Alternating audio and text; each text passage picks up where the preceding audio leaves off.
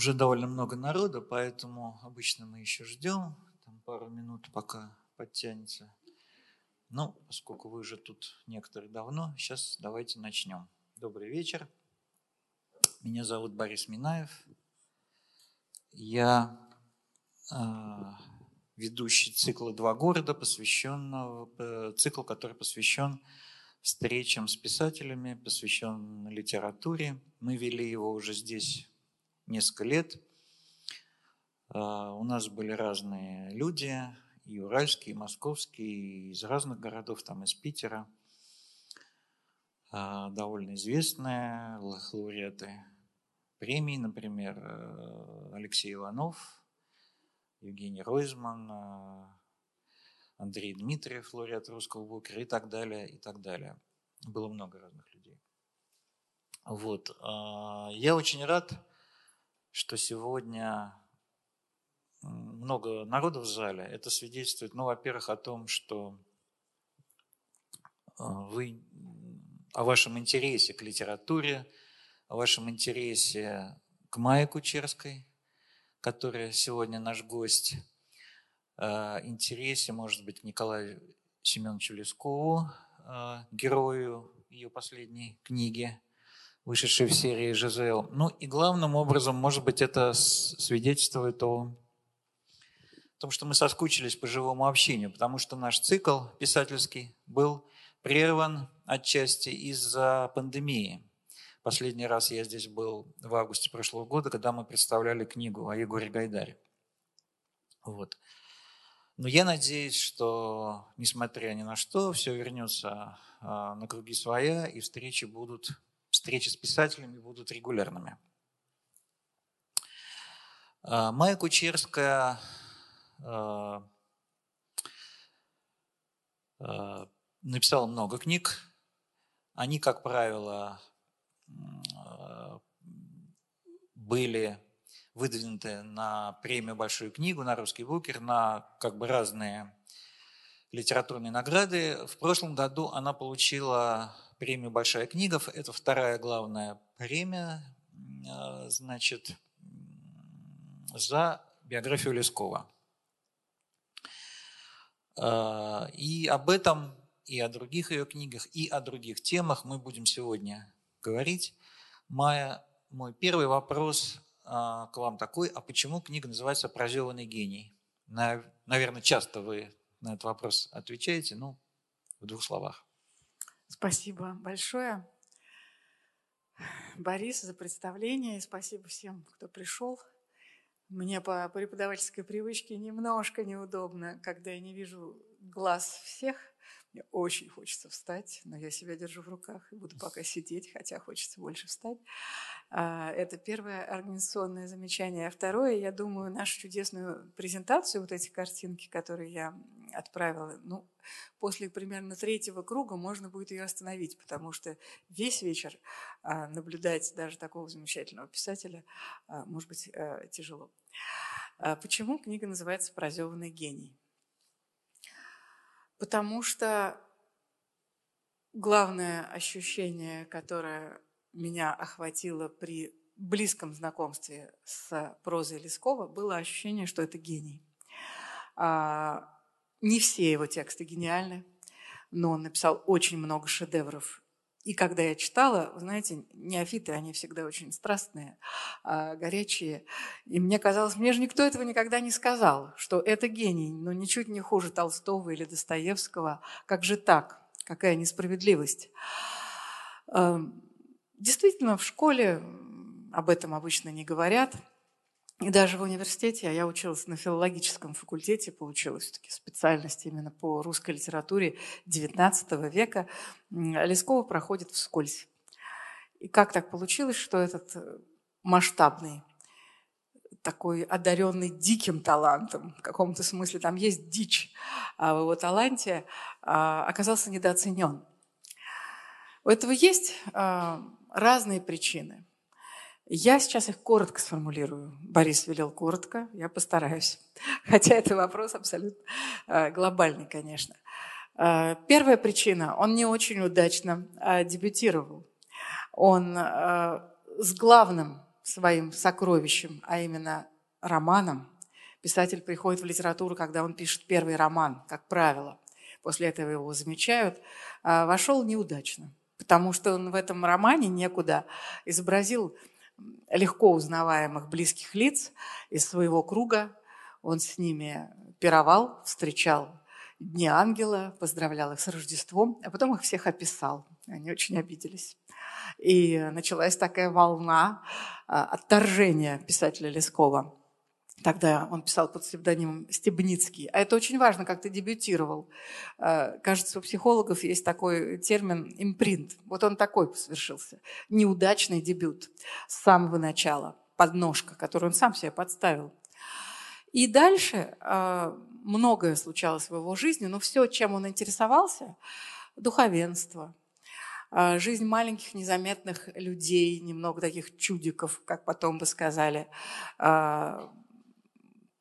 необычных, но праведных, а, вовсе даже не красивой светской женщины Анны, ее красивой любви к гвардейцу. Нет, а вот какие-то странные вот эти, можно сказать, даже людишки в тихих э, городках. Это все не мейнстрим. И его и при жизни продолжали недооценивать. Потом, это, это, это главное, дебют неудачный, потом темы, которые он выбирал, они никогда не были модными, он никогда не гнался за модой. И, наконец, третья причина, когда пришла революция, и э, осталось к тому моменту огромное лесковское наследие. Его последнее собрание сочинений насчитывает 36 томов. Это и его проза, это и его письма немножко опубликованные, это его публицистика. Он много написал. И э, большевики совершенно не понимали, что с этими томами э, пыльными делать и куда этого э, певца Попов э, девать. И э, в итоге они вытащили из этого наследия там несколько, буквально несколько текстов, э, их революционизировали, но в частности «Тупейный художник», который завершается, как вы помните, трагически, э, Любовь Анисимовна, крепостная актриса, которая всю жизнь ждала Аркадия, и он пришел – ну, немножко не дошел, и его убили, а, заканчивается в большевистской интерпретации 20-х а, годов, в частности, в опере а, Шишова Ивана, поставленной по тупейному художнику, тем, что крестьяне восстают против ужасного графа Каменского, наступает пожар, а счастливая Любовь Анисимовна и Аркадий воссоединились. Ну и так далее. Настоящий Лесков революционерам был не нужен. А, точнее не им, а этой идеологии. И в итоге оставили несколько текстов, которые как-то рифмуются с а, главными, такими основополагающими, совсем неплохими, а при этом идеями большевиков. Вот одна из них обличение Лесковым крепостного права, а, ненависть его к рабству, он это все ненавидел действительно. И в итоге Всем остальным они манкировали все, всем, что написал Лесков. А можно ли сказать, что главный текст Лескова – это э, тупейный художник? Ну, все-таки нет, это отличный текст, но он еще кое-чего написал. И последнее, что произошло, а потом его сын, чей облик и лик вы здесь видите, и похож он ужасно на отца, такой приземистый, крепкий, Андрей Николаевич, сослужил своему отцу, с одной стороны, хорошую такую службу, а с другой стороны, не очень потому что вот этот забвенный, совершенно забытый а, Лесков в 40-е годы а, Андреем Николаевичем был возрожден. В 1942 году а, он вспомнил, Лесков-младший, что отец написал в свое время антинемецкий рассказ. Не антинемецкий рассказ, «Железная воля», все сложнее гораздо. Но можно его прочитать как антинемецкий рассказ. И Андрей Николаевич достал этот рассказ, не публиковавшийся э, никогда, э, кроме одного раза. И характерно, что Лесков не хотел «Железную волю» включать в свои собрания сочинений. Видимо, не очень хорошо к этому тексту относился, потому что уж очень насмешливый. Так вот, и э, текст был опубликован в «Новом мире», в рубрике «Русские писатели о немцах». Э, в «Железной воле» есть фраза, в которой который звучит примерно так, что наши всегда одолеют русские, их а, там в данный, там спорят собеседники, и один из них об этом говорит. И это оказалось вот буквально-таки яичко Христову дню, и с этого момента началась канонизация Лескова в советское время, но через какую он дверь вошел в советскую литературу? Через дверь антинемецкого рассказа, через дверь такого яркого, такого как бы это сказать помягче, ну я ладно скажу, как есть, национал-патриотического дискурса, которого, повторяю, в, э, в «Железной воле» нет. Но это так было прочитано, и э, в итоге Лесков все-таки благодаря этой публикации стал известен, его э, начали публиковать активно после войны. В 50-е годы вышло его собрание сочинений 11-томное. В общем, началось и пошло, но, что характерно, у этого 11-томного собрания сочинений был красный цвет обложки. Словно бы издатели подчеркивали, что Лесков а, это не, ну он, конечно, писал он там о священниках, но это, это не так важно. Вот гораздо важнее, что он наш, он э, за униженных, оскорбленных, он э, за революцию, что было абсурдом, а некуда, разумеется, анти, антинигилистический, антиреволюционный роман. Но, тем не менее, так получилось. Э, он был прозеван второй раз. Сначала современниками, потом уже в советское время. Майя, значит, мы назвали, да, я два слова еще по, как говорится, по ведению, значит, нашей, как называется, по регламенту, да. Э, сначала я буду задавать вопросы Майе, а она отвечать, а в конце вечера мы предоставим слово вам, вы будете задавать вопросы, и э, Потом Майя э, выберет э, самый лучший вопрос, и его автор получит в подарок вот эту книгу с автографом автора. Вот, значит, мы назвали этот вечер «Писатели в эпоху перемен», и я имел, э, я, я, я, я хочу сказать, что это, конечно, связано с тем, что мы находимся в музее Ельцина, посвященном а, именно переменам, именно реформам, и я хочу спросить, э, вот мы только что с вами прошли по музею, как вы считаете, вот эпоха Александра II, она известна ну, многим поколениям э, школьников и в советское время, и после него, как отмена крепостного права. То есть реформы Александра II – это отмена крепостного права, а про все остальные реформы мы, в общем, более или менее э, забываем сказать. А там ведь была и судебная реформа, и реформа местного самоуправления, так называемая земская реформа, реформа образования, когда вот этот гимназический такой классический э, э, как это сказать, каркас образования стал преобладать. Это, это реформа в области прав и свобод человека, а, послабление там, религиозным меньшинствам, экономические и так далее, и так далее. И вот я хочу спросить вас, как вы, э, вы когда писали книгу о Лескове, насколько я понимаю, довольно глубоко в эту тему погрузились, как вы считаете, рифмуется ли вот эта эпоха 80-х, 90-х годов с их реформами, с вот, с вот той эпохой 60-х, 70-х?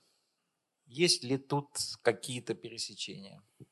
Ну, э, все реформы немножко похожи, как семейство счастливые, а, да и несчастливые тоже. А, и, разумеется, наверное, какие-то пересечения можно различить. Ну, э, в реформах, как я же не историк, э, и такой какой-то красивый, прав... точнее, красивый ответ я могу дать, а правильный и грамотный не уверена. Но э, во всяком случае, всегда эпоха реформ – это время вдохновенное, потому что реформатору чувствует себя настоящим творцом, когда он преображает мир и преображает к лучшему. И в этом смысле это рифма всех реформ всех, всех веков то, как это делал Александр II, То есть действительно реформировал, пытался, по крайней мере, реформировать самые-самые разные области. Вот это замечательно. Действительно, Борис совершенно справедливо указал на то, что э, все э, основные институты общественные э, реформировались. Да? Армия, тюрьма, суд, образование, ну, естественно, крепостное право. И этот институт тоже. Э, это, это замечательно, в этом много вдохновения, много веры в лучшее. И мне кажется, в 90-е годы это ощущение тоже, тоже присутствовало. Но я сужу, конечно, как обыватель, а не как историк эпохи 90-х. Я только сейчас с ней соприкоснулся, пройдя э, по музею, вспомнив, э, как всегда, даже не молодость, а даже почти юность. И для меня это счастливые воспоминания.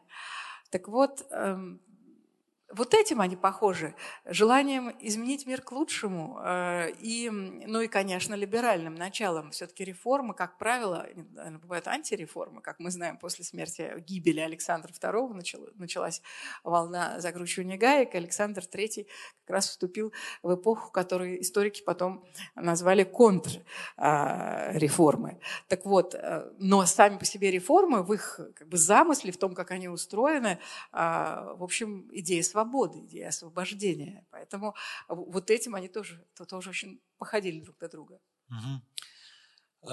И такой еще у меня вопрос. Вы знаете, вот это я читаю книгу Анинского, на которого, которая есть у вас э, в библиографии, да, Лесковская ожерелье. Это вот я привез с собой перечитать такой раритет из нашей семейной библиотеки, книжка 82 года, называется она «Лесковская. Ожерелье», где он пишет о том, что вот главные вещи Лескова, благодаря которым он стал известен, знаменитый и вошел в ряд самых главных русских писателей, ну, например, это «Леди Макбет Мсенского уезда», это «Левша», они как бы пролежали забытыми лет 50. То есть они стали востребованы только в сталинские годы. Вот с чем это связано? А, я так понимаю, что это было связано с тем, что Лесков считался врагом демократов, либералов, э, нигилистов, народников. Он был для них человек э, чужой, человек э, чуждый и враждебный. Как это случилось? Ведь э, Лесков был либералом, он боролся за права женщин, за права, не знаю, там, трудового народа, за права э, старообрядцев, за права евреев, что было для меня большим откровением из, из, из вашей книги. Значит, а тем не менее, вот он был такой странный, непохожий либерал, которого сами либералы не любили. Это связано с его, значит, романами. Вопрос в чем? То есть согласны ли вы, что он стал знаменитым именно в сталинское время из-за этой традиции? И почему же так получилось, что нигилисты и революционеры XIX века, демократы, либералы вызывали у него такое острое раздражение и неприятие? Спасибо, это сложный, из нескольких частей состоящий да, вопрос. Да, но я решил уж сразу Мы все. можем, э, значит, э, минуту его славы в сталинское действительно время мы можем датировать в не два этапа. Это, во-первых, 42 год, момент публикации э, рассказа, когда вдруг оказалось, что он в чем-то совпадает Лесков с идеологией общей и общим направлением мыслей. А вторая минута славы была, случилась, прям действительно датируем почти до минуты, потому что это 1945 год, и это 50-летие со дня смерти Лескова. 50 лет исполнилось со дня его смерти. Это первая дата, которая в советской прессе, в советской печати очень широко отмечается. До сих пор ни одного юбилея Лескова, естественно, они шли чередом, там было столетие, было там какие-то другие круглые даты. Э, их, их, их, они были, но их не было.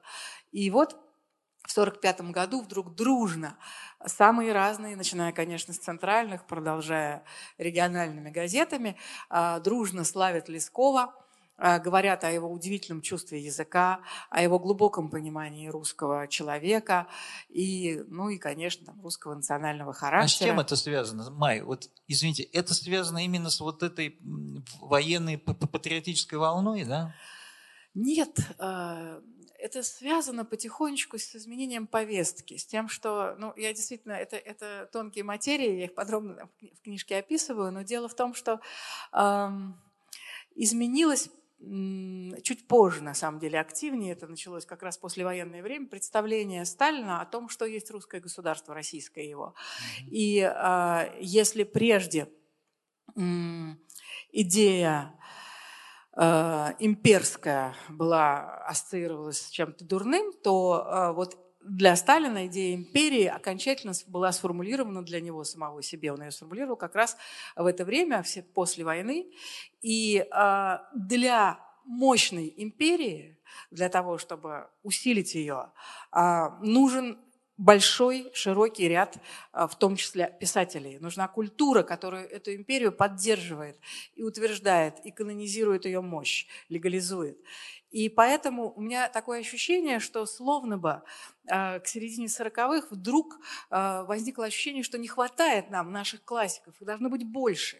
И кто? Кто? Ну, уже Толстого канонизировали, Достоевского канонизировали, Некрасова – да, Чернышевского – да. А вот еще Лесков. Давайте и Лескова. Иначе, иначе Что называется, подтащили. Да-да-да.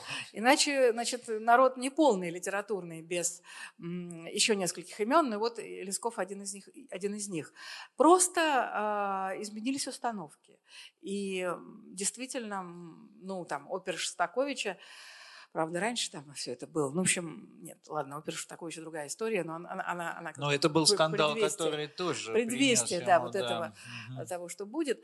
А, вот с этим связано, с тем, что, значит, у Сталина изменились установки. Ну, а почему же он был таким чужим для демократической интеллигенции? И даже я бы перевернул этот вопрос.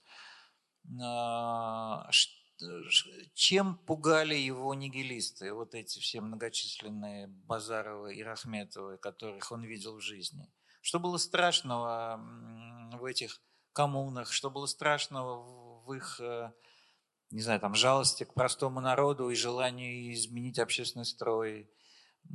Почему и Достоевский, и Лесков э, и многие другие, как я выяснил из вашей книги, то есть была целая традиция таких анти, антиреволюционных романов. Что в них виделось э, ему ужасного, что виделось в нем, в чем была опасность, ведь он сам был из их числа, грубо говоря. Да, это действительно тоже очень такой многогранный вопрос, потому что Лесков, ну, во-первых, когда мы говорим, что он либералом был, тоже это следует оговариваться, но об этом позже. Он начинал с таких очень четких, вполне действительно либеральных взглядов. Это молодым, когда он был человеком, он э, любил Герцена, читал Герцена, поклонялся Герцену, хотел его увидеть. В общем, он был абсолютно, ну, если не красный, то розовый. Вот. Это так и было. А, второе, при этом, уже будучи совсем молодым человеком, ну, по нашим, по нашим меркам, то есть в 1964 году был написан «Некуда», да, ему было 33 года, он э, уже хорошо понимал, какие опасности таит эта идеология э, нигилистическая. Да? Он, но он считал, что это ведет Россию в бездну, что э, революция приведет к, к, ну, к насилию, э, к крови. Он ее не хотел, с одной стороны. А с другой стороны, он не раз повторял потом, но никто его не слышал, что он первый изобразил в русской литературе положительных нигилистов. И действительно, в романе «Некуда», кто помнит его, э, те знают, что там есть два персонажа чистых, очень хороших людей. Это Райнер и это Лиза Бахарева. А вот эти два персонажа, девушка из дворянской семьи и иностранец, который приехал делать революцию в Россию, абсолютно искренние люди. Они э, безупречные и нравственно, и вообще перед собой всяко. Э, и он готов был признать, что и среди нигилистов есть симпатичные, ну, может быть, заблуждающиеся, но искренние люди. Но э, что его раздражало, так это те, кто фальшивил.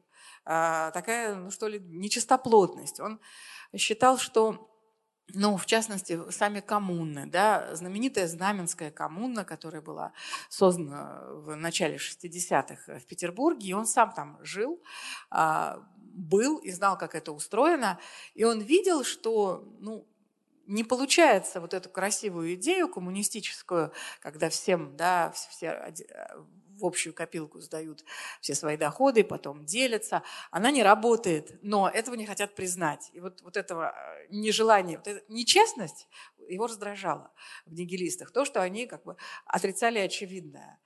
Хотя, отрицали что? Ну, отрицали то, что в частности, отрицали то, что э, предложенная ими схема не работает. Коммуна экономически не выживает. Э, не получается людям э, работать вместе, складывать свои доходы и делить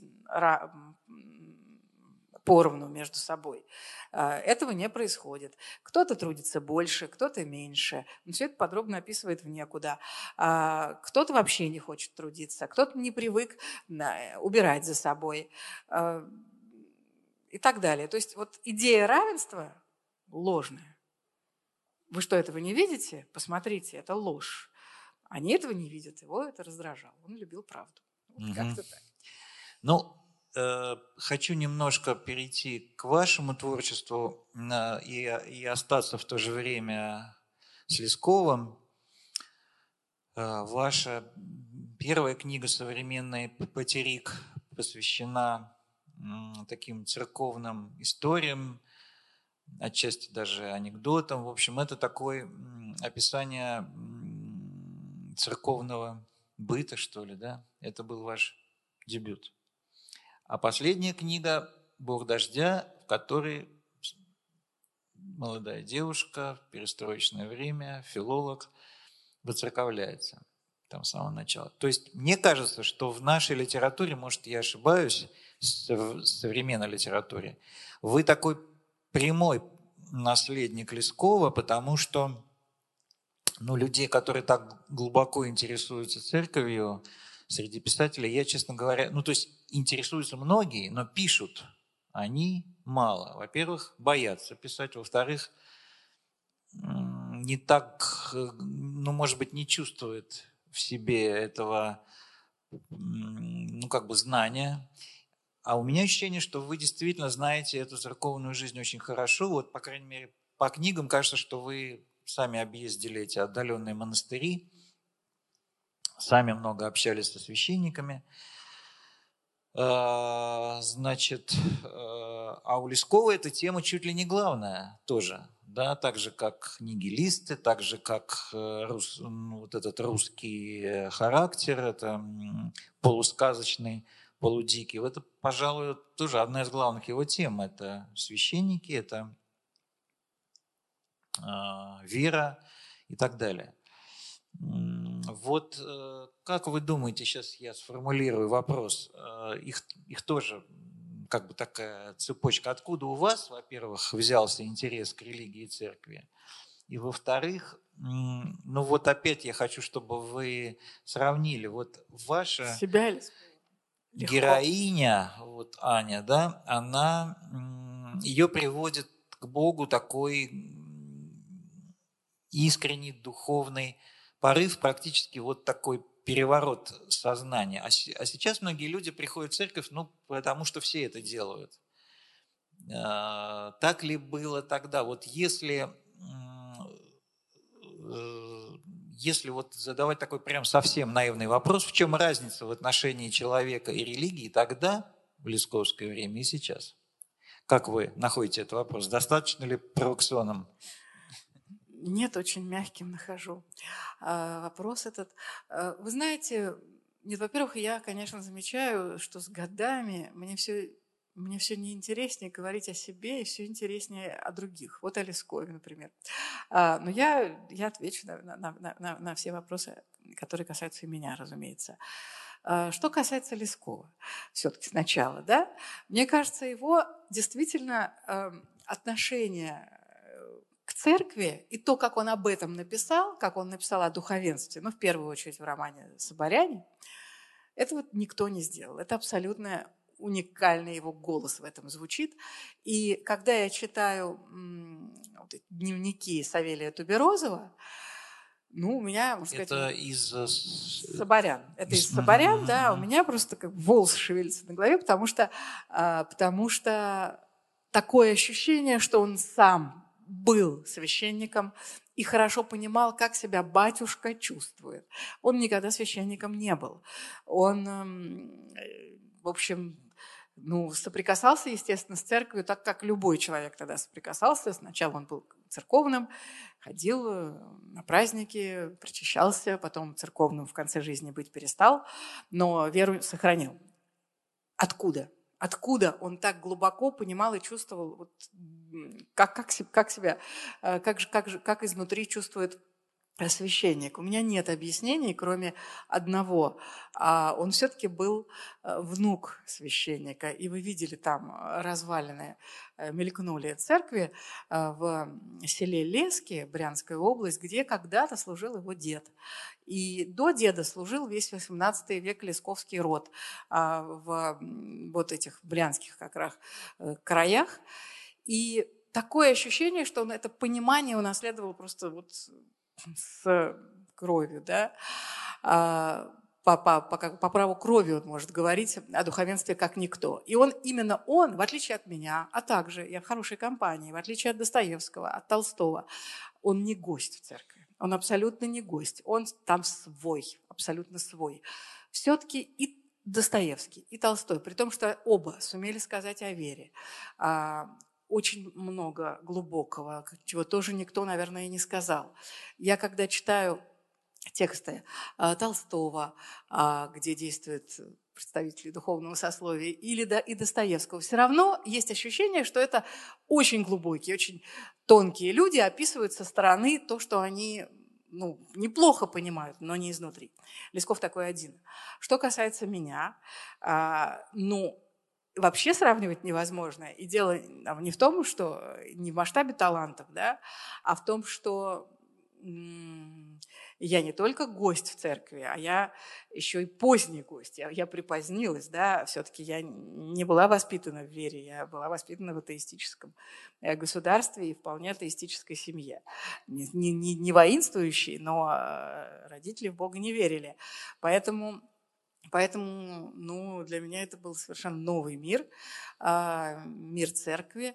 А, он мне начал открываться лет в 18, и он меня так поразил, а, и так много меня удивило, что, что и так и появился современный потерик. Это не столько про быт духовенства, это сколько про мое удивление, вот как живут люди там, в ограде церкви, какие у них отношения, как это соотносится с обычными отношениями человеческими, что вообще может заставить человека ну, отправиться в отсвете лет, да, молодые парни, которые приходят и э, отказываются от всего и становятся монахами.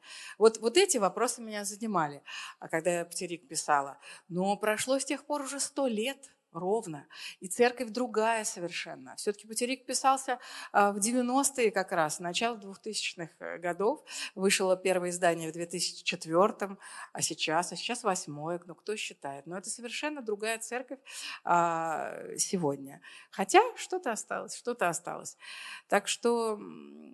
Ну, другая, в смысле, она стала более государственной, официальной, или а, а тогда там было много людей, которые, как и вы, вот такой вот сделали огромный шаг да, а, для себя, то есть вдруг воцерковились не по традиции, не по семейному воспитанию, а именно из-за поисков своего «я».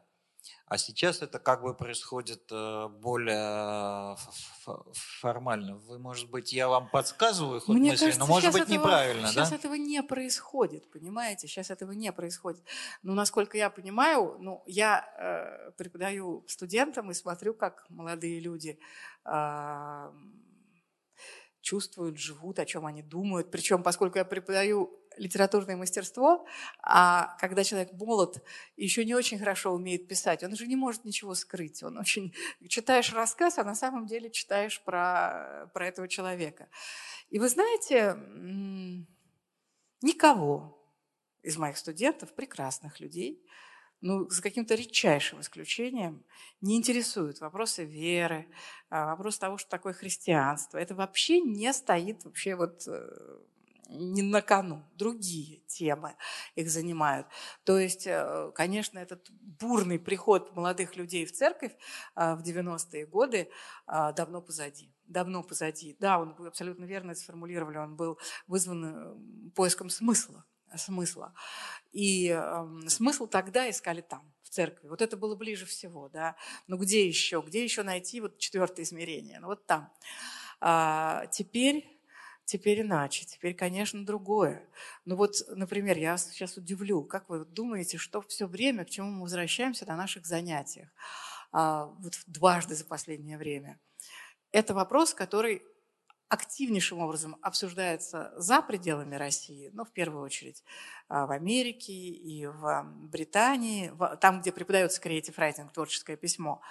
Но вот и до нас докатилось, имеет ли право человек, а, скажем, белый а, и женщина, а, выводить в своих романах образы людей, скажем, монгола, или китайца, или казаха, человека, к которому он этнически не принадлежит и по гендеру тоже не принадлежит. И вот, и вот об этом и мы начинаем с моей коллегой Мариной Львовной Степновой значит, просто уже рыдать, потому что постоянно эти вопросы задаются, и мы э, понимаем, что, ну, рыдай, не рыдай, надо ответить молодым людям, э, девочкам, которые считают, что там, если ты не инвалид, если у тебя нет такого опыта, ты не имеешь права об этом писать в художественных текстах. Вот этот вопрос стоит острым. Это не про веру, а это люди про другое. другой национальности и веры?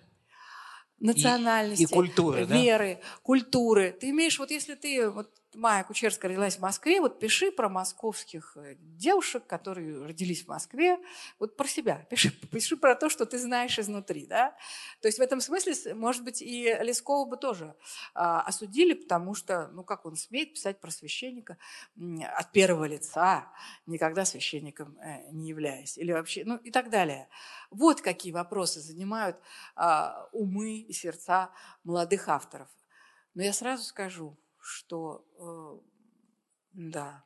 Ну, это какая-то чересчур проблемная постановка вопроса. Это, мне кажется, какое-то новое веяние, которое очень чуждо и природе литературы, и природе вообще человеческого ума, анализа. Ну, это какая-то Это выглядит как, э, как, да, искусственная. как, как что-то очень искусственное, но, э, значит, э, за пределами России можно работы лишиться, если ты неправильно, недостаточно осторожно и бережно выскажешься э, на эту тему. А, ну а мы с Мариной Львовной повторяем то, что вы сказали, разумеется, что все-таки природа литературы такова, что ты все время становишься на чужую точку зрения. То от имени, значит, э, кресла кожаного пишешь текст, то от имени очков, то от имени человека, которым ты никогда не был. Это, это в основе искусства. Когда мы лишаем этого искусства, ну, мы его лишаем его волшебства. И да, конечно, это очень важно, но это важно проговаривать снова и снова, потому что действительно эти вопросы возникают. Для нас искусственно, для них нет. Э, ну, сама логика беседы привела нас к новой такой теме, и я все-таки попытаюсь опять, вот как бы для того, чтобы немножко сжать э, ну, как бы увеличить темп, э, задать сразу два вопроса в одном. Вот у Лескова, я так понимаю, очень важны женские образы, как у любого писателя, но вы в своей биографии очень часто значит, вот рассказываете об этих женских образах, об, об их прототипах, о том, как Лесков сам к ним относится. И, собственно, вопросы два такие. Первое, ну, первый такой самый, ой, самый э, простой. А что у него было с женщинами? И был ли он счастлив в личной жизни, в семейной? И второй вопрос. Как вот вы лично относитесь к современным постулатам о том, что женщина – это угнетаемое в нашем мире меньшинство, ее права должны быть априори учтены и в политике, и в науке, и в культуре. То есть, ну, вот эти а, как бы такие чисто формальные а, требования там, Поняла. не знаю, к кинофестивалям, к, к ученым советам, к политике. Эм, вот. И нравится ли вам вся эта современная борьба вокруг засилия мужчин и так называемой мизогинии? Ну, то есть э, она тоже ведь принимает довольно жестокие формы. Вот такие два вопроса. Да, спасибо. Я, я поняла про темп, я буду пытаться отвечать нет, быстро. Нет, нет, нет, тут дело не в темпе, просто я хочу оставить время Хорошо. для вопросов. Да. Хорошо, я действительно готовьте вопросы, с удовольствием потом будем на них отвечать. А, как, как, как у Лескова было с женщинами? Не очень. Он не был счастливым человеком, увы. А, у него был тяжелый характер. А, искать у этого какие-то корни, а, связанные с его семьей, наверное, можно и найти легко, но, пожалуй, пожалуй, я уклонюсь. А скажу только, что он был э, человеком деспотического склада, ужиться с ним было трудно, но при этом он был человеком очень горячим, э, пылким, э, женился рано, быстро, неудачно и, как выяснилось, со временем на женщине с психиатрическим диагнозом и э, жить с ней было невозможно, но никто не понимал, почему она так странно себя ведет, почему она капризничает, почему она постоянно меняет свое мнение, почему у нее так э, качаются, качели до настроения, в чем дело. Потом это стало ясно, но к тому времени они уже разошлись, и последние 50 лет ее жизни она провела э, в психиатрическом больнице, а он ее там навещал, пока не умер, она его пережила на много лет. Потом у него была красавица жена, которую он нашел себе в Киеве, и а, он женился на ней гражданским браком, то есть они не зарегистрировали его, это было невозможно, потому что она была замужем и не разошлась с мужем. А, несмотря на то, что у нее было четверо детей, это никого не смутило. И они отправились в Петербург из Киева, и 12 лет даже удержались. Это очень много для Лескова, я считаю, просто огромный срок. Они действительно очень любили друг друга. И родили сына, который потом стал биографом Николая Семеновича. Спасибо ему большое. Вот Андрей Николаевич здесь поминавшийся, хотя как-то о нем упомянул так, в контексте немножко сомнительной как бы славы, которую он принес Лескову, но на самом деле его вклад в сохранение памяти Лескова и наследие его огромен, и его нельзя невозможно переоценить.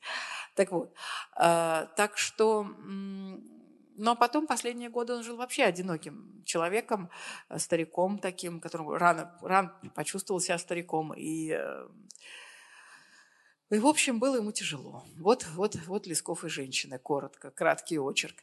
А, но при этом он был человеком своего времени, то есть, э, так скажем, ну, конечно, не сомневался в том, кто умнее, главнее, лучше. Это никаких сомнений, конечно, мужчины, понятно, а женщины для красоты, украшения. Но, тем не менее, он же боролся за женское образование, за права женщин. Очень своеобразно он боролся. Если мы почитаем его э, статьи, вот такие как бы за права женщин, там там всегда двусмысленность, как у Лескова всегда, во всем двусмысленность, там и, и там тоже. А, да, хороша свобода, надо бы дать женщине свободу, но вот посмотрите, что бывает, когда женщине дают свободу. А вот леди Макбет Мценского уезда, вот она свободно, Катерина Львовна, любила. Вот она отдалась да, своей страсти безудержной. Угу. Да, теперь смотрим. Вот его ответ э, на женский вопрос. Это леди Баг Немценского уезда. Четверых, э, четырех порешила и э, себя заодно. Так что, включая мальчика невинного уж совсем. Ну, вот, вот ответ Лескова. Очень, очень, очень, очень амбивалентный. Теперь, что касается меня и феминизма. Ну, послушайте, вот скажу тоже, возвращаясь к своему простому преподавательскому опыту. Что мы говорим тихо, шепотом, наедине девочкам, которые особенно талантливо пишут. Не торопись выходить замуж. Ужас. Как мы смеем? А мы это все время с Мариной Львовной, она тут рядом, ее тень. А, как мы смеем? А мы знаем. Мы знаем, что бывает, когда выходишь замуж и хочешь писать. Очень, а, это напрямую связано с тем, о чем вы спрашиваете. Общество абсолютно не готово предоставить женщине свободу писать, а, не заниматься детьми, а, иметь право там, иметь рабочий день, скажем, с 10 до 6 а, и сидеть у себя в кабинете и сочинять нетленку. Нет, она не имеет права это делать, если у нее дети. Она должна, если у нее семья, она должна заняться значит, приготовлением еды, она должна заниматься здоровьем детей, она должна, если их несколько, она должна заниматься не только здоровьем детей, еще много других у нас, как в том анекдоте, глобальных вопросов, точнее, мелких наоборот. Там детские сады, школы. Обычно этим занимаются мамы. Так уж сложилось. Когда мама, ну и они еще работают обычно, и когда, когда мама писать свои тексты, совершенно непонятно. И в общем, каждый раз вот есть отдельно взятые, их надо на доску почета, но она будет, к сожалению, очень маленькой.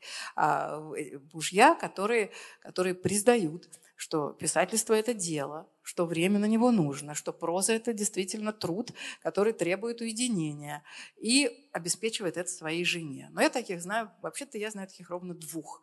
А сто, сто человек ведут себя иначе. Почему? Потому что общество совершенно не готово к тому, что женщина занимается творчеством. Оно все еще не готово. 21 век. В России. В России. Иначе немножко э, в других странах. Ну вот это и есть так называемая мизогиния, когда за женщиной не признают ее права вот на свободу, на На словах признают. А как только доходит до какой-то организации этого процесса, все, это... Ну, это мы взяли женщин писателей довольно, скажем так, узкую социальную прослойку. Ну, то есть речь вообще должна идти об изменении гендерных ролей, да? А, как бы, что мужчина должен взять на себя семью, там, ну, э, домашние заботы, ну, да, или наверное, он должен признать за женщиной. то, есть, то, есть, то есть вы, в принципе, за это. Ну, я за это, понимаете? Я просто так. рассказала об этом не абстрактно, да, потому что, ну, что нам абстрактное знание? А изнутри вот своего маленького опыта не только личного, но и моих подруг, которые пишут, у меня много знакомых писательниц, и тех молодых э, писательниц, которые к нам приходят учиться. И, разумеется, шансы написать роман, да еще, например, трехтомный, гораздо выше у тех, кто не обременен. Но мы вернемся этой теме еще там, может быть, успеем по поводу одного вопроса. Сейчас, может быть, э, тоже заступлюсь за ваши слова, Майя. Вы сказали о двусмысленности Лескова как о какой-то корневой его черте, его творчества, его таланта. Вот я вот тоже хотел об этом спросить. А, ну вот «Леди Макбет» и или, и «Левша», наверное, самые знаковые, ну, одни из самых знаковых и самых ярких его произведений, а, они тоже ведь такие двусмысленные. Вот вы сейчас как бы сказали, что леди Макбет у Шостаковича – это женщина, да, там, которая освобождается от тирании, и вообще мы ее так воспринимаем во многом в, в, в, в, как бы в рифму грозе, там, да, вот этой всей истории про освобождение женщин. А ведь это страшная история, убийство. Причем история, я так понял, придуманная Лесковым. Никогда в Мценске никакого ничего такого, значит, э, не было, да и в других местах вот такого серийного женского, женского убийства не было. Или левша, как бы гений, мастер, самоучка, великий, э, значит, подковавший английскую блоху, но ведь э, судьба его трагична, печальна, никому он не нужен, блоха не прыгает, подкованная. В общем, это о каком-то таком русском тоже, русском трагическом характере. Вот эти маркеры национального характера у него, почему они такие двусмысленные? Что он, вот и, и вообще в чем его, по-вашему, вот эта важная двусмысленность? Не просто двусмысленность в ну, бытовом смысле, да, а понимаю, именно важная я двусмысленность. Понимаю. Ну, наверное, это, это действительно ключевой просто вопрос. И, и, и, кстати, в попытке на него ответить есть и ответ на вопрос, почему он недопонят, недопризнан. Да потому что он никогда непонятно до конца, что хотел сказать. А, я думаю, ответ на это очень простой. Он был художник. Художник, а, которому, которого очаровывали узоры языка, а, очарованный странник катакомб языка, как сказано в стихотворении откуда и про прозеванный гений цитата. Это стихотворение Игоря Северянина. Это не я придумала прозеванного гения, это Игорь Северянин, а я у него а, позаимствовала. И на последней странице книжки как раз это стихотворение полностью приведено. Так вот, его очаровывал язык.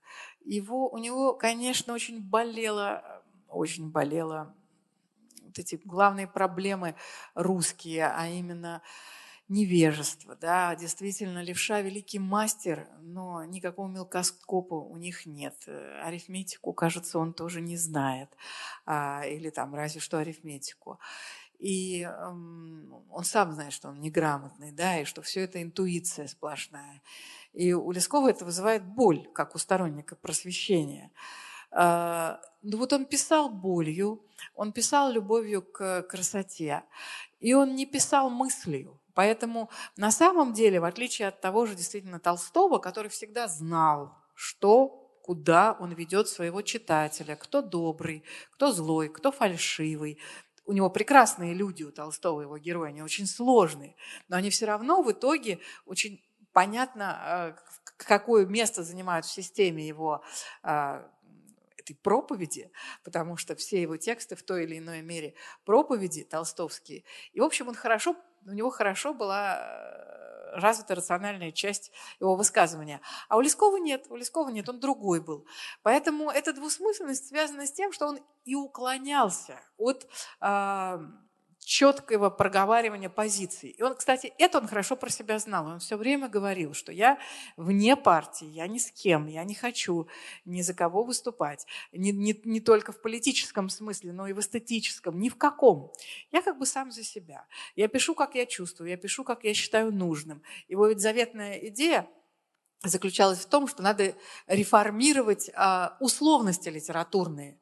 И в частности он говорил о том, что роман – это условность, потому что нарезаются куски из жизни героя, да, а, и не показывается вся, вот вся река этой жизни, все течение этой жизни. А я хочу литературными средствами изобразить, как, как, как течет как течет эта речка, как это происходит, и как это рассказать словами. Вот что он искал. То есть для него было гораздо важнее из, отобразить вот это тихое да, течение, иногда бурное э, жизни. Жизнь как ценность, а не никакие не взгляды. Ну, это такой красивый, изящный ответ. А может быть, все-таки ответ еще и в том, что он вот эту страстность русского характера, его, э, его противоречие, как бы, когда все в одном, и и правда, и ложь, и жестокость, и, э, сказать, э, и добро, вот как-то умел выразить в одном узле, что ли, да, он единственный такой. Это, да? это про то, что художник. Это, да, конечно, понятно. поэтому он и, да, это всегда такой немножко Понятно. Да, я, я э, хотел еще сказать, что, вернее, спросить, э, что да, я, я почувствовал это и в вашей книге, и, кстати, в книге Анинского, вот эту тягу к Лескову как человеку вне, вне партийному, вне лагерей, не либерал и не охранитель, э, человека, который не хотел принадлежать ни, ни к тем, ни к другим, ни к правым, ни к левым, ни сам. Но э, с другой стороны, ведь э, вы лучше других знаете, что Лесков – это журналист, это публицист, еще раз говорю, который очень много занимался правами и свободами человека, различных сословий, различных конфессий в, в царское еще время, да, при Александре II, Александре Третьем. И, в общем, он, наверное, самый такой журналист, как ни странно. Он и художник, совершенно особый, и в то же время огромное журналистское и публицистическое наследие. Но он такой не один, и Чехов с его «Островом Сахалином», и Толстой с его проповедями, и Достоевский с его интересом э, ко всем общественно-политическим вещам. Я уже не говорю про всех остальных. Значит, э, тогда это было естественно. А сегодня, я так понимаю, у нас писатели, ну, собственно, как это сформулировать. Считаете ли вы, что эта традиция утрачивается, да? то есть вовлеченности писателя в, общественно, в общественный, в социальный контекст сейчас? Ну, а, понимаете, это прекрасный, кстати, вопрос. Я вообще на нем, о нем на досуге еще специально потом подумала. Отвечаю так по-быстрому. Первое, что приходит в голову. Ну, во-первых, в случае когда Лесков занимался публицистикой, это имело простой финансовый смысл. А, он так зарабатывал деньги. Да? Он работал в газетах, много-много в них писал, колонки, статьи э, по злободневным вопросам и получал жалования. И э, тогда, когда это можно сейчас, так писатели и делали, и в газетах работали. Одна из них перед вами много лет проработала в газете «Ведомости». Это был тот самый кусок хлеба, который а, мне там давали, да? А, значит, за обзоры книг, правда, а не современных событий, в отличие от Лескова. Так что, что сейчас происходит, мне кажется, э, ну, если мы берем сейчас, какое время, последние, скажем, пять лет, а, десять, ну, как известно, ну, но писателям, наверное, могу предположить, интереснее всего работать в отделе культуры. А, а отдел культуры а, всегда первый Исчезли, кандидат да. на э, закрытие. Поэтому ну, эти странички мало посещаются, их мало кликают. Главный редактор всегда нервничает, нервничал, потому что, кажется, все эти, все эти волнения позади. В общем, благополучно культура много где позакрывалась, и, и все. Так что Понятно. А что касается другого вопроса вашего, мне кажется, очень важно вы коснулись темы. А, насколько писатель сегодня вообще вовлечен в общественную жизнь. Вот это вот, это, это вот очень интересно, потому что как бы мы еще все были воспитаны, ну даже не только я, но и следующее, пожалуй, поколение в парадигме, когда есть авторитет, там условно, я еще помню время, ладно, немножко в прошлом, там, академик Лихачев, да, что-нибудь такое скажет, и вот он а, народный авторитет. Или там Солженицын. А, ну, один ученый, другой писатель. А где сейчас Солженицын? Где он? Вот это хороший вопрос. Есть у меня сильное подозрение, что это прямо, отсутствие Солженицына прямо связано э, с ситуацией, в которой мы живем не даже не последние несколько месяцев, а последние несколько лет. Понятно. Ну, Солженицыны тоже часто не рождаются, как и Лескова. Давайте последний я вам вопрос задам, хотя у меня еще они есть, но я знаю, что тоже так немножко вернемся к теме. И тоже два вопроса. Значит, я знаю, что вы вернулись из длительной командировки в Соединенные Штаты Америки. Вы там были несколько месяцев, изучали архивы Набокова и Бродского, или наоборот, Бродского и Набокова. Э, читали лекции в университетах. И вот мне интересно, ну, во-первых, в двух словах об этом расскажите. Ну, то есть не в двух словах, а расскажите, это интересно. А во-вторых, действительно ли в, в, в, тамошних, в тамошней университетской среде вот такие жесткие э, ограничения идеологические, как ни странно, да, вот о которых вы упомянули, чувствов, почувствовали ли вы эту новую идеологию, там, МИТУ, Black э, Lives Matter и все прочее, и все прочее. Если это в жизни или это только такое? Спасибо. Ну, говорить о своем путешествии легко и приятно. Эм, я расскажу вот о чем, пожалуй. Это было интересное, конечно, путешествие, потому что исследователь оказывается в такой выигрышной позиции, он заходит, или не выигрышный, во всяком случае он заходит с черного хода, а, и вдруг оказывается в жизни своего героя. Я действительно читала разные документы, связанные с жизнью Иосифа Бродского в эмиграции. Вообще-то все письма и вся личная переписка закрыты на 50 лет и откроются еще не скоро а я уже буду тогда глубокой старушкой. Я боюсь, мне не достанется, но неважно. Но некоторые документы существуют, и кое-какие письма все-таки лежат в этих архивах.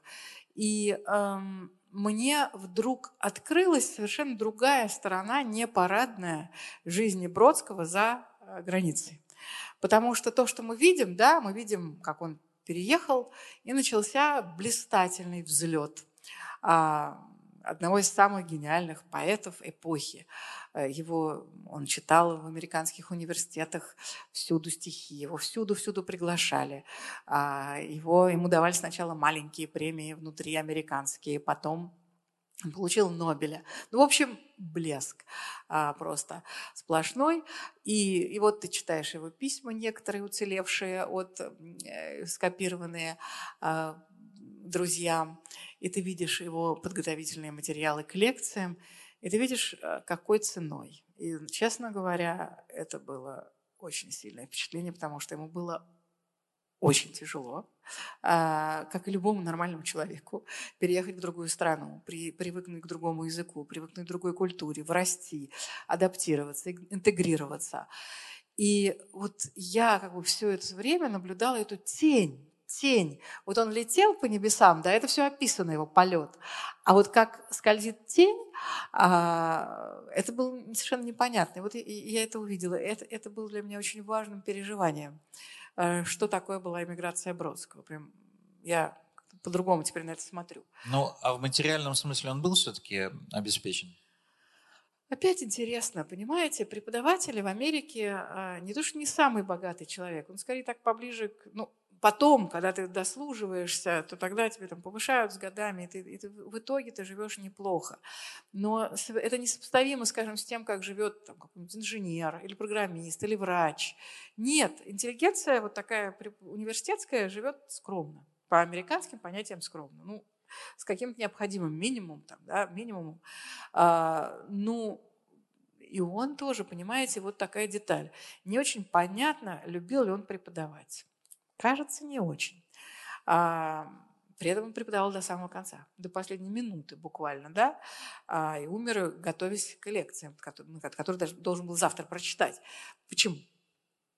Ну, совершенно очевидно, потому что он не мог без этого жить. Да, это был тот самый заработок, без которого он не мог существовать. И а, Нобелевка не очень-то его спасла. Так что... А ведь это большие деньги. Большие миллион долларов. Ну что такое миллион долларов? Это, ну, домик. Ну, это... А, нет, но об этом, об этом у Лосева написано, что такое в реальности тогда, в, то, в тот год она означала, и куда она делась. Как-то она очень быстро распылилась. И, в общем, 87 год, а еще 9 лет надо было как-то просуществовать. Словом, это ответ про еще Броского. два слова про американские университеты. А про американские университеты, понимаете, конечно, это слышала со всех сторон, а, от разных своих друзей, которые преподают э, в американских университетах, что действительно черно-белый не берите, да и нет, не говорите. Вот не знаешь, вот как, как, как пройти по этой кромочке и не угодить в какую-нибудь некорректность и неполиткорректность. Но меня жалели, ну что с меня взять? Поэтому я ничего не, не чувствовала. Я чувствовала только ко мне, а те, кто приходил слушать мои лекции, это были гостевые лекции, то есть они приходили только те, кто хотел. А это люди были очень лояльные и заинтересованные в том, что я рассказываю. У меня, понятное дело, было две главных темы, и вы легко угадаете, какие, Лесков и Бродский. Вот, и разные это были лекции, не одна, одну, одну и ту же не умею тиражировать, но это были разные аспекты вот этих двух авторов, и некоторые на английском, некоторые на русском, а, где как получалось. И, ну, разумеется, все было очень приветливо и очень мягко, а, несмотря на то, что это было в марте и в апреле. Все Понятно, было очень, да. очень, очень, очень дружелюбно. А, друзья, сейчас мы немного выдохнем, вот, и наступит, наступает время, я себя чувствую, как, как это, я немножко забытая роль такого модератора. Значит, э, вопросы к Майе Кучерской, и э, автор лучшего вопроса получит книгу и автограф. У нас, наверное, на это есть 20 э, что-то такое минут. Сейчас я скажу, сколько именно. Ну, в общем, да, 20-30 минут. Друзья, я только хочу напомнить, что у нас ведется съемка, и вопросы попрошу задавать в микрофон. Он вот здесь, на стойке. Подходите, да, пожалуйста. придется идти.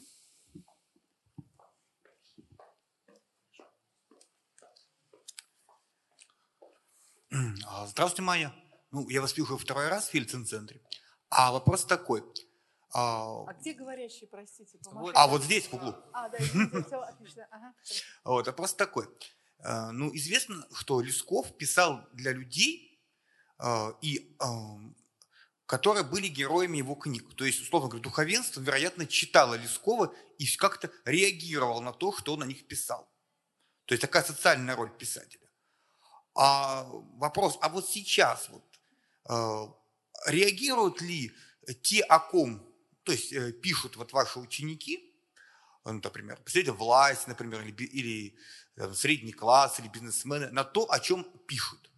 То есть на вот эти вот, то есть стала ли книга тем вызовом, на который как бы общество и власть как-то реагируют. То есть что-то меняют. Или что-то как-то возмущаются, обижаются, или что-то в себе меняют. Или произошло, или исполнилась мечта Моема, э, который говорил, что писатель не должен поднимать социальных проблем и должен писать о том, о чем знает, то есть то, что от ваших ученицы говорят. Пиши о том, о чем знаешь. Вот Моем так и писал. Говорил, написать о том, о чем знаешь, и не занимайся никакими социальными проблемами вообще. Спасибо. Спасибо большое. Вы два вопроса сразу задали, я на оба и отвечу. А, духовенство реагировало, разумеется, на то, что писал Лесков, а, и в целом а, доброжелательно, потому что он ведь духовенство изображал очень э, тепло. И все главные персонажи Соборян – это весьма симпатичные люди, священники и Ахилла Дьякон. Так что им обижаться не на что было. Наоборот, они ему писали благодарные письма. Так что а, духовенство хорошо реагировало. Теперь, что касается того, э, должен ли, кажется, так прозвучал вопрос, то реагируют ли писатели на то, что происходит социально, на что? А, на книжки. А это вопрос-то вот к обществу. А, я же не знаю. Я знаю, я знаю только одно, что тиражи книг, если они могут быть показателем, да, вот тираж книжки, а, это некоторый, некоторый сигнал, реагируют, читают ли книжки или не читают. Ну вот тираж книги вот, о Лескове 10 тысяч экземпляров. Это огромный тираж для такой книжки. Обычно в ЖЗЛ 3-4 тысячи, если уходит, это уже удача. 10 тысяч для толстой книжки мелким почерком о никаком непонятном писателе Лескове – это прям много. Но что такое 10 тысяч на а, число живущих в нашей стране людей или читающих по-русски? Это не то, что капля в море, это ну, ни о каком влиянии э, речи быть не может. Очень хорошо. Это нам дает свободу. А, мы можем до литературы делать видимо, надеюсь, дойдет не скоро или никогда. И это значит, мы можем спокойно писать, что хотим, и свои песни тихо петь. А, и пусть они будут тихими. Вот, вот, вот и замечательно. Так что э, я никакой, ни, ни одного примера реакции общества острой на, на книги или власти на книги вообще не знаю. А, не знаю. И когда эта реакция возникала, это обычно было что-нибудь ужасное, типа там сжигать там, э, Книги Сорокина. Сорокина, да. Ну, это было давно. Но это было так давно. скажем, лет 20 назад, да. Да, еще в те, в, те, в те времена, да. Когда еще книга могла хоть как-то повлиять на общество. Сейчас она не влияет. Так что, но, понимаете, опять же, на самом деле, в каком смысле влиять? А, тут как бы я бы скромно к этому относилась. Если хоть один человек прочитал твою книжку, и что-то понял. Это очень много. Смиренная очень. позиция. Пожалуйста. Э, Майя Александровна, меня зовут Алексей. Вам огромное спасибо и прямо искреннее спасибо за вашу творческую работу. Поясню, почему искренне сразу же. А вот, э, мы с вами уже, вы уже говорили, что любой писатель, философ, как бы, а это писатель-философ именно Лесков идет, бывает канонизирован сверху, бывает изнутри. Вот канализация сверху – это то, что нам навязывается, и не всегда она принимается. А изнутри – это когда мы э, находим соотношение в человеке, в его философские мысли, в его поступках и соизмеряем свои какие-то поступки или поступки, какие происходят у нас в действии. Вот благодаря вашему творчеству и писателям, которые творят, как вы, помогает как раз увидеть вот эту взаимосвязь философскую, то есть и канализировать внутри человека, то есть находить чего сравнивать. Поэтому вам огромная благодарность искренне за это. Вот, вопрос. Есть такое э, простое слово, слово «степ». Вот. И степ, соответственно, это не только, по моему мнению, ирония, не только насмешка, не только... Это подмечать. Вот. Вошел ли псевдоним Стебницкий именно в том, что Лесков подмечал многие вещи, которые другие либо не хотели, либо не подмечали. И тем самым их показывал впоследствии в своих произведениях, дал возможность о них подумать. Замечательный вопрос и очень э, с большим чувством языка заданный. Э, спасибо вам и спасибо за добрые слова. Э, Ну, я боюсь, я отвечу так, я вас разочарую. Ну, слово «степницкий» никто не понял от чего, но, скорее всего, от слова «степь». По крайней мере, сын так предполагает, и озвончение произошло. Тем не менее, вы абсолютно правы а, в том, что, вообще говоря, путь а, писательский Лескова видимо, мы предполагаем это, начался как раз с того, что он подмечал. Потому что э, впервые он услышал, что у него замечательный слог и очень зоркий глаз, когда он писал письма. Письма э, из путешествий своих деловых. Он работал в компании Шкота и разъезжал по делам компании по всей России. И, а, Какой компании? Шкот. А, Шкот. Да, это был англичанин, э, который основал компанию и позвал Лескова, они были в дальнем родстве. Неважно. Важно, что Лесков э, благодаря этому ездил по всей России и писал оттуда письма Шкоту. Письма были столь занимательны, что их всем читали вслух. И в какой-то момент помещик, э, заезжий гость, сказал, что этому человеку надо писать. Замечательный у него литературный дар. И я подозреваю, ну что он мог писать в своих путевых письмах? Ни одно, конечно, не сохранилось, горе нам. До, ну, наверное, он описывал словечки э, людей, э, сценки. Вот, видимо, он это и описывал, что, было, что вызвало вот такую реакцию. Так что, конечно, конечно, в этом смысле он вполне подмечал. А возвращаясь к этимологии слова «стемницкий», я не уверена, что слово «степ» вот в нашем смысле тогда существовало. Это надо проверить. Боюсь, нет. Боюсь, нет. Пожалуйста, следующий вопрос. Спасибо. А, Майя Александровна, здравствуйте. Большое спасибо, что вы к нам приехали. А, и отдельное спасибо мне хотелось бы вам сказать за ваше выступление на Петербургском книжном салоне. Большое спасибо. Мой вопрос. А, возвращаясь к теме новой этики, к вопросам, которые вы обсуждали со своими студентами, а, на ваш взгляд, а, в обозримом будущем, какова будет роль, каково влияние так называемой новой этики в литературном, в современном литературном процессе в России? И второй вопрос. Вы как реальный участник этого литературного процесса. Как вы считаете, насколько, скажем так, справедливо, когда э, гнев моралистов новой этики направлен на сюжет, на фикшн, а не на позицию автора? Ведь э, сюжет – это зачастую не автор. Спасибо. Спасибо. А, спасибо большое. Вы знаете, на самом деле с новой этикой, вот в, части, которую мы действительно сегодня обсудили, все, все непросто. Ну, простой ответ уже прозвучал.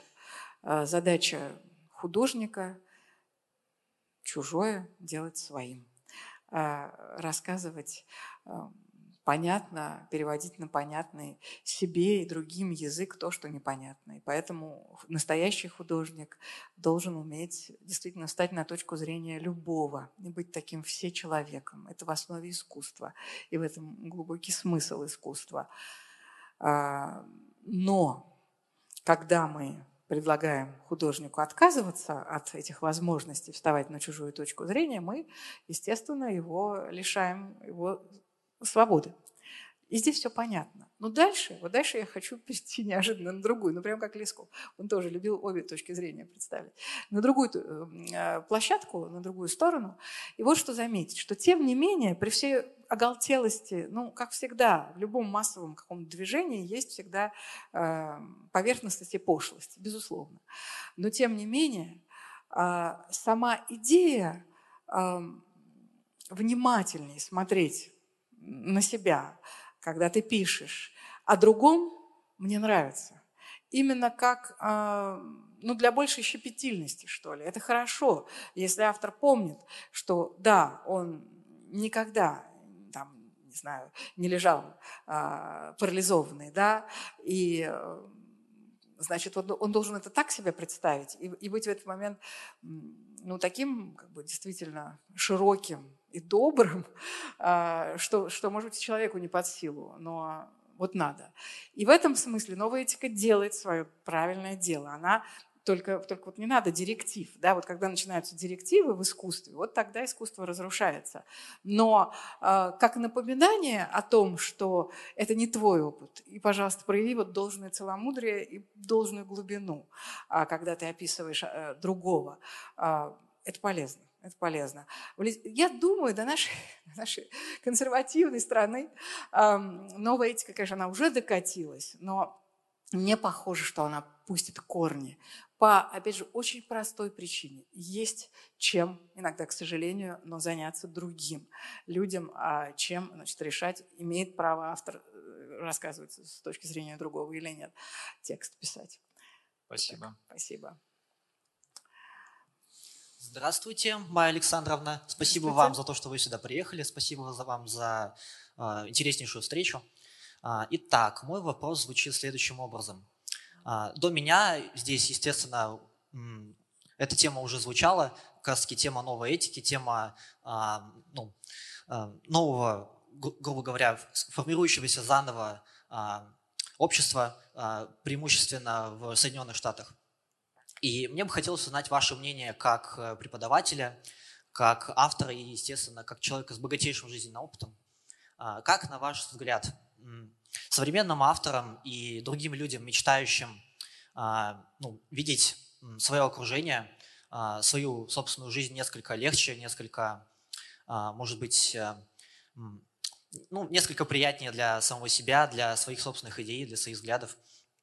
Вот как вам кажется, им стоит обращать внимание на те самые а, сиюминутные проблемы, что их волнует, либо же заниматься проблемами, Э, из нашего русского общества, которые, знаете, уже успели э, зарасти плесенью, которые мы все время откладываем в долгий ящик, и, возможно, из них уже в дальнейшем э, мы бы получили то самое решение для наших волнующих нас вопросов. Спасибо большое.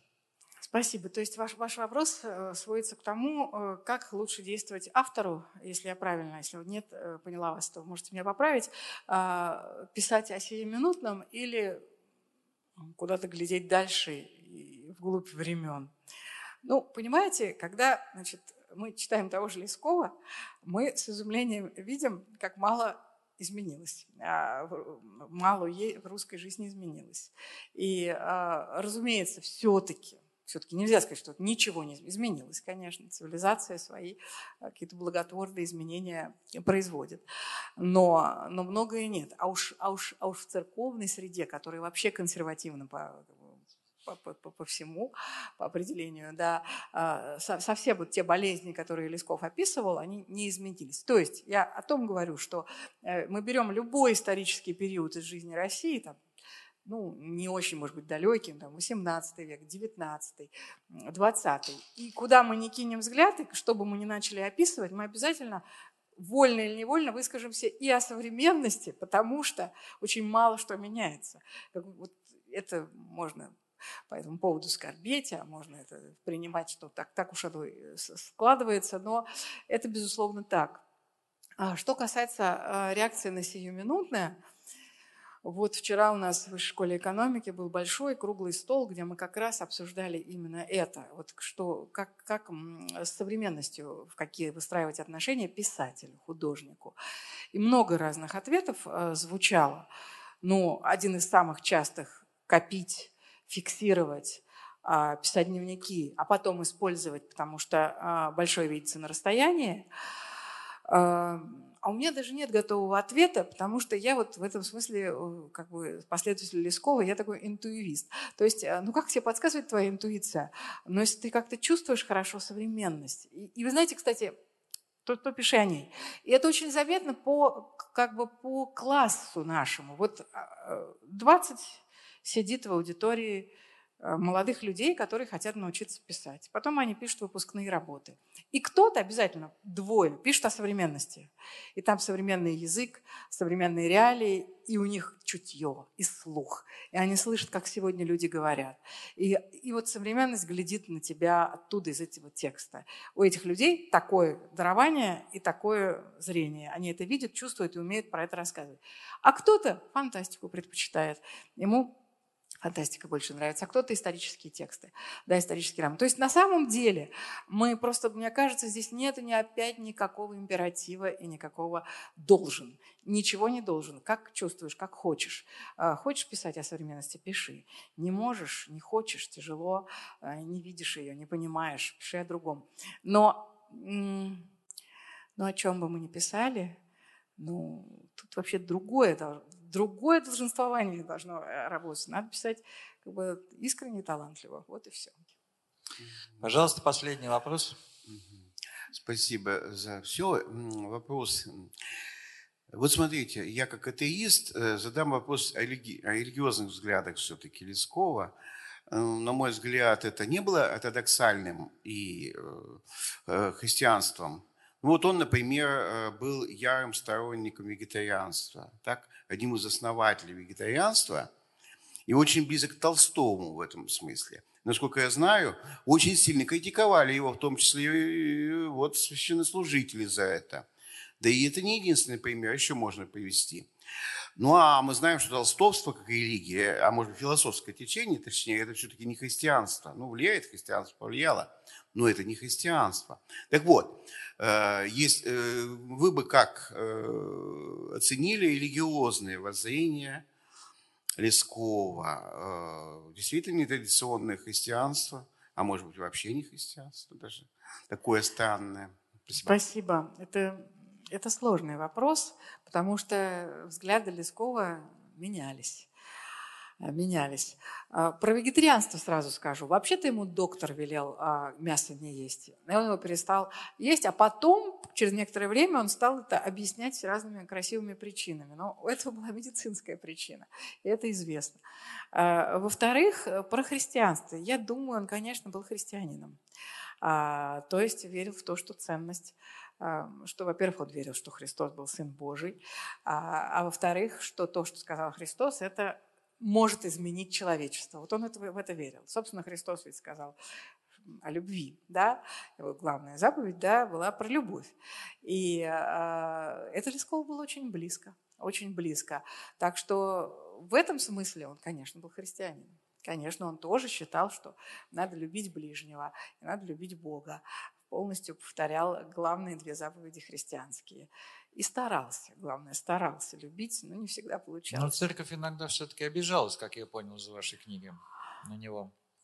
Были такие. За что обижалась? За церковь, за, на какие-то его тексты обижалась. Ничего себе обижалась. Э, Еще как. А, они были цензуры запрещены. Они, а, ну, естественно, мелочи архиерейской жизни – это рассказы о об архиереях, как раз с бытовой точки зрения, и где о них рассказано как о людях, о людях, простых людях, у которых есть слабости, есть достоинства. Как это можно было терпеть?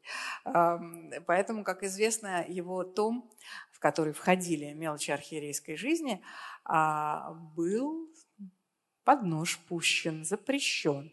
Дело было, ну, в общем, там была сложная история. Дело не только было в том, что он там как-то недостаточно почтительно а, отзывается о духовенстве, но и в том, что были счеты у человека, который, uh-huh. который принял это решение, этот том уничтожить. Но Лесков после этого заболел, уже никогда не оправился, потому что как-то это, наверное, как будто тебе руку отрубают. Да, вот уже книга, все, она уже в типографии, она уже вышла, она уже э, отпечатан тираж, все мы его уничтожаем. Ну, я не знаю, что он испытал в эту минуту, когда он это узнал. И это был именно том, где он говорил о духовенстве.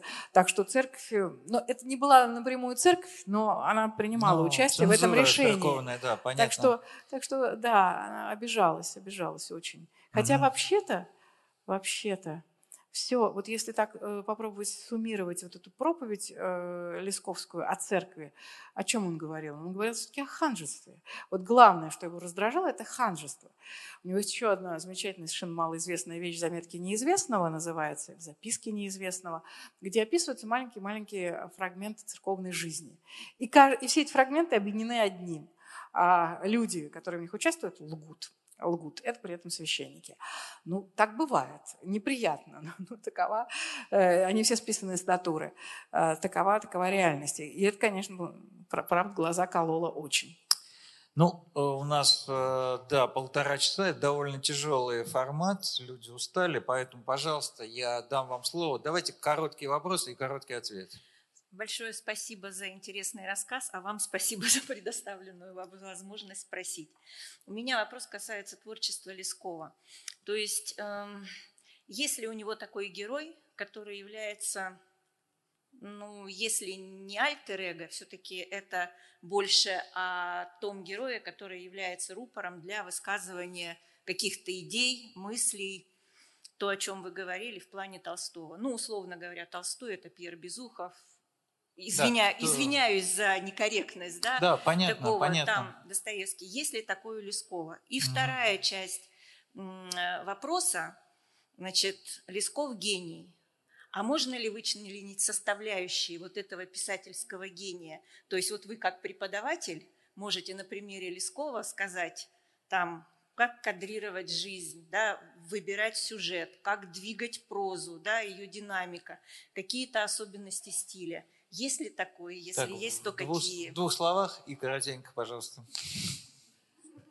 Да. Первый вопрос был, есть ли у него альтер как Пьер Безухов. Э, Ой, ну на первый вопрос ответить легко и приятно. Такого вот прямого нет, хотя иногда, конечно, он персонажам а, свою точку зрения отдавал. Но... Но сказать... такого вот прямо нету, да. Ну я так сразу, мне в голову никто не приходит. Понимаете, ему все-таки, почему это было? А, ему, опять же, интереснее было не свое мнение продвинуть, да, а такой голос э, написать, да, вот этими красками языковыми, который вот зазвучит очень достоверно, очень э, правдиво и очень неправдиво, правдоподобно. правдоподобно. Вот это было интереснее. Так что вот поэтому он, так много у него рассказчиков, и ему поэтому так интересно именно вот это рассказывание э, ткать э, словами. А, а что касается второго вопроса, составляющая, составляющая его гения. гениальности. есть, вот если бы вам пришлось там 3-4 определения дать буквально. Ну, что называется, нельзя повторить, понимаете? А, это невозможно повторить, а, то, что делает гений. Это абсолютно, когда ты читаешь э, или смотришь на картину, или слушаешь музыку гения, ты понимаешь, что это как будто бы у этого есть такой, как будто это явление природы, вот как гора, когда это великое произведение, или как дерево, да, а у него, конечно, есть творец, а, но для верующих, для неверующих не знаю, а тоже есть ну, какой-то другой. Так вот, вот такое же ощущение какой-то а, органичности создания, естественности создания от а, гениального текста. Кроме того, он всегда неожиданный, кроме того, он а, эстетически всегда совершенный. А, не убавить, не прибавить в гениальных текстах нет лишних слов никогда. Ну и последнее, наверное, гениальный текст абсолютно ничего не знает о времени. Времени больше не будет. Это когда текст написан гениальный. А, он в любую эпоху читается, а, как, как сегодня, как современный.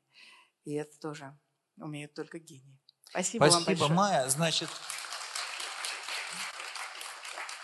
А, возлагаю на вас сложную моральную задачу. Вопросов было довольно много. И о реакции общества на книги, и о фамилии Стебницкий, и о новой этике, и вот последний вопрос, и много-много вопросов. Давайте какой-то выберем. Вы знаете, все вопросы были хорошие. Я вообще благодарна за то, что вы их э, задавали. И ни одного пустого. Спасибо вам за это большое. А, и как-то явно каждый, кто спрашивал, ему правда это интересно.